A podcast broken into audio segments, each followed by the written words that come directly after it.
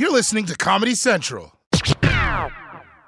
This episode is brought to you by Navy Federal Credit Union. At Navy Federal, it's been the mission to help the military community for over 90 years. And not just help them, but do everything to make sure they not only grow, but flourish. That's why Navy Federal Credit Union has all kinds of great savings and investment options like share certificates with sky-high rates. So don't hesitate. Start growing your finances today with a variety of savings and investment options. Navy Federal Credit Union. Our members are the mission. Savings products insured by NCUA. Investment products are not insured, not obligations of Navy Federal and may lose value.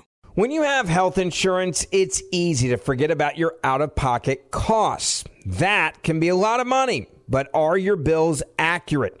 Well, it's estimated that over 50% of medical bills contain errors. HealthLock can help you. HealthLock technology securely connects with your insurance and flags any overbilling, wrong codes, and fraud. You can even have HealthLock work on your behalf to get money back from select past bills. To date, HealthLock has helped its members save over $130 million. So to save, visit HealthLock.com today. That's HealthLock.com today. Welcome to The Daily Show. Thank you. And congratulations on creating and working with a group of people on a project that has gone on to become more than just a moment, but rather a rethinking of America's history. Let's start with the why behind this. I mean, history seems like it has been written. So why try and write it again? Well, history has been written, but it's been written to tell us a certain story.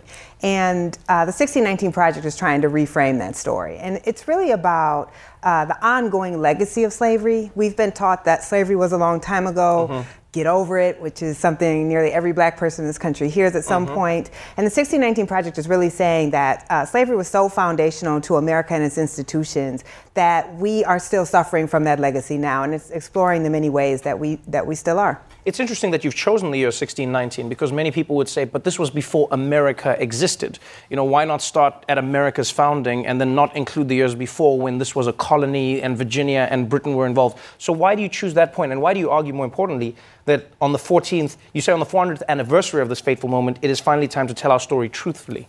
Yes, so it's funny because this year is also the 400th anniversary of the Mayflower. Yet no one argues that we shouldn't learn about the Mayflower because that predates the United States. We know that that was an important moment. I would argue that the White Lion, which was a ship that arrived a year earlier carrying enslaved Africans, was far more important to the American story than 1620, than the Mayflower. So no, America hadn't yet formed, but Virginia was the first colony. Our institutions would come out of the 13 colonies, our legal system, our cultural system, our political system, and certainly the anti-black racism that we still struggle with is born at that moment. When you start off in this magazine, there's a really beautiful passage in the beginning where you talk about your personal journey and how you struggled with your relationship with America as a country. And it's a really beautiful tale you tell about growing up on the land where so many people had died and toiled as enslaved people. You also talk about how your father was a proud American and how you didn't understand how he could be proud to be American when America seemed to be against him in spite of everything that he did. Yes. How did you reconcile that, or did working through this project change your view on how to be American or on how not to be American? Yeah, absolutely. Working on the project changed my perspective on my father. I opened the piece talking about how my dad, who was born in apartheid Mississippi, flew this flag in our front yard on this giant flagpole. And he was one of the only black people I knew who flew a flag in their yard, and I was deeply embarrassed by that. But as I started researching for this project, and my essay is really about how black Americans have had this pivotal role of actually turning the United States into a democracy, I got that he understood something that I didn't, that no one has a right to take away our citizenship and our rights to think of ourselves as American, because so much of what black people have done is what has built this very country that we get to live in today. And what do you mean specifically when you say that? Because that was an idea that I don't think I had fully thought about before I read this magazine, was the concept that America's foundation was a lie, in that it was a group of promises that weren't fulfilled, you know, to both people of color and to women in many respects. And what you argue in this magazine is that black people basically had the job of making it a truth. What did you mean by that? Absolutely. So when Thomas Jefferson writes those famous English words, we hold these truths to be self-evident, that all men are created equal. He owns 130 human beings at that time, including some of his own family members.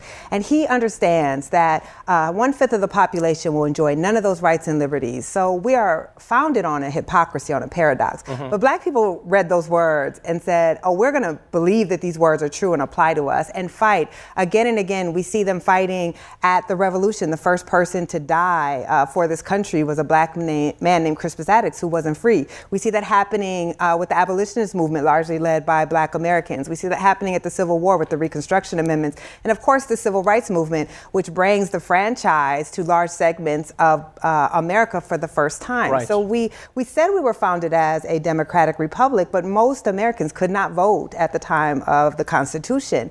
But thanks largely to black resistance and freedom struggles, we are as close to a multiracial democracy as we've ever been. It's a really beautiful story in that it's told not through the lens of anger, but rather through the lens of collecting stories. You know, it's the facts. I feel it's a little stories. Angry. A little angry? It doesn't feel like anger so much as it feels like a truth. Yeah. You know?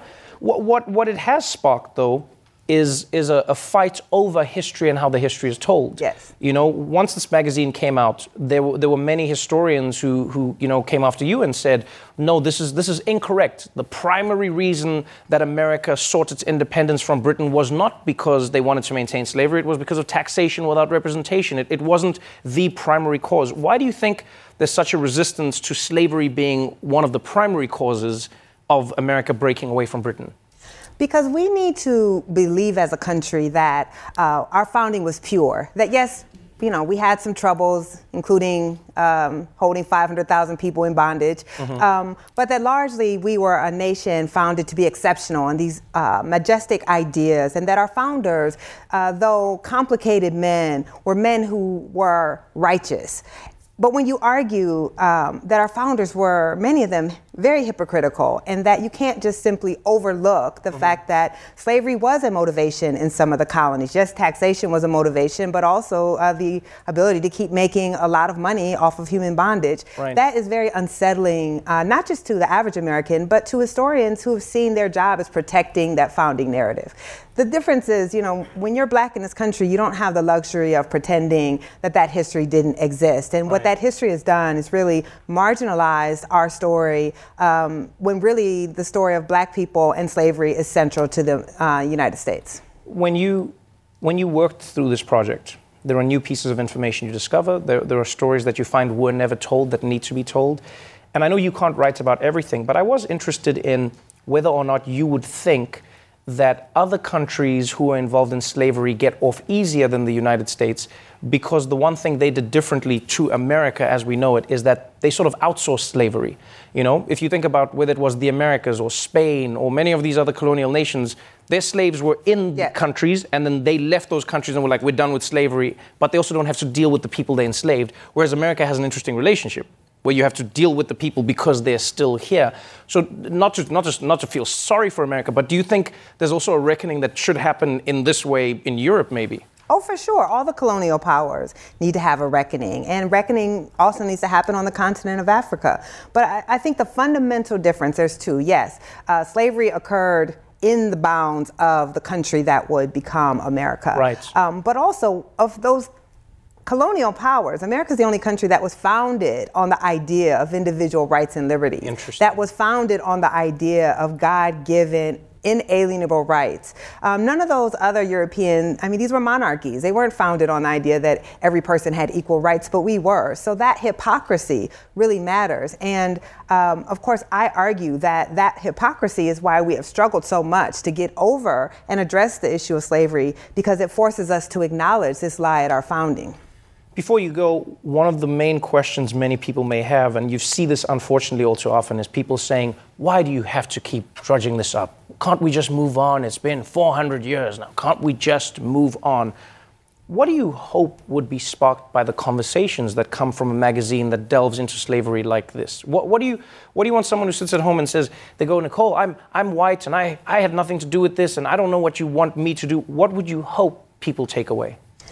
That's a great question. Let me just say, for the record, nobody wants to get over slavery more than black folks. It's not. It's not to our benefit, right? So the fact that our nation can't get over slavery has not benefited black people for a single day. But that's the problem. We've never dealt with the harm that was done. I'm 43 years old, and my father was born into a Mississippi where black people couldn't vote, black people couldn't use public facilities. That was all perfectly legal. We're not far removed from this past at all. And there's never been any effort to redress that harm. So what I hope that people will take from the magazine, every single story in the magazine starts with America Today, mm-hmm. and shows how these things about American life that you think are unrelated to slavery actually are. And I hope by confronting that truth, maybe we can finally start to repair the harm that was done, and then finally start to live up to be the country of our ideals. It's a fantastic job, fantastic magazine. Really wonderful having you on the show. Thank you so much. To learn more about this beautiful, amazing story, go to NewYorkTimes.com/1619. That's NYTimes.com/1619. Nikole Hannah-Jones, everybody. The Daily Show with Trevor Noah, Ears Edition. Watch The Daily Show weeknights at 11, 10 Central on Comedy Central and the Comedy Central app. Watch full episodes and videos at thedailyshow.com. Follow us on Facebook, Twitter, and Instagram, and subscribe to The Daily Show on YouTube for exclusive content and more. This has been a Comedy Central podcast.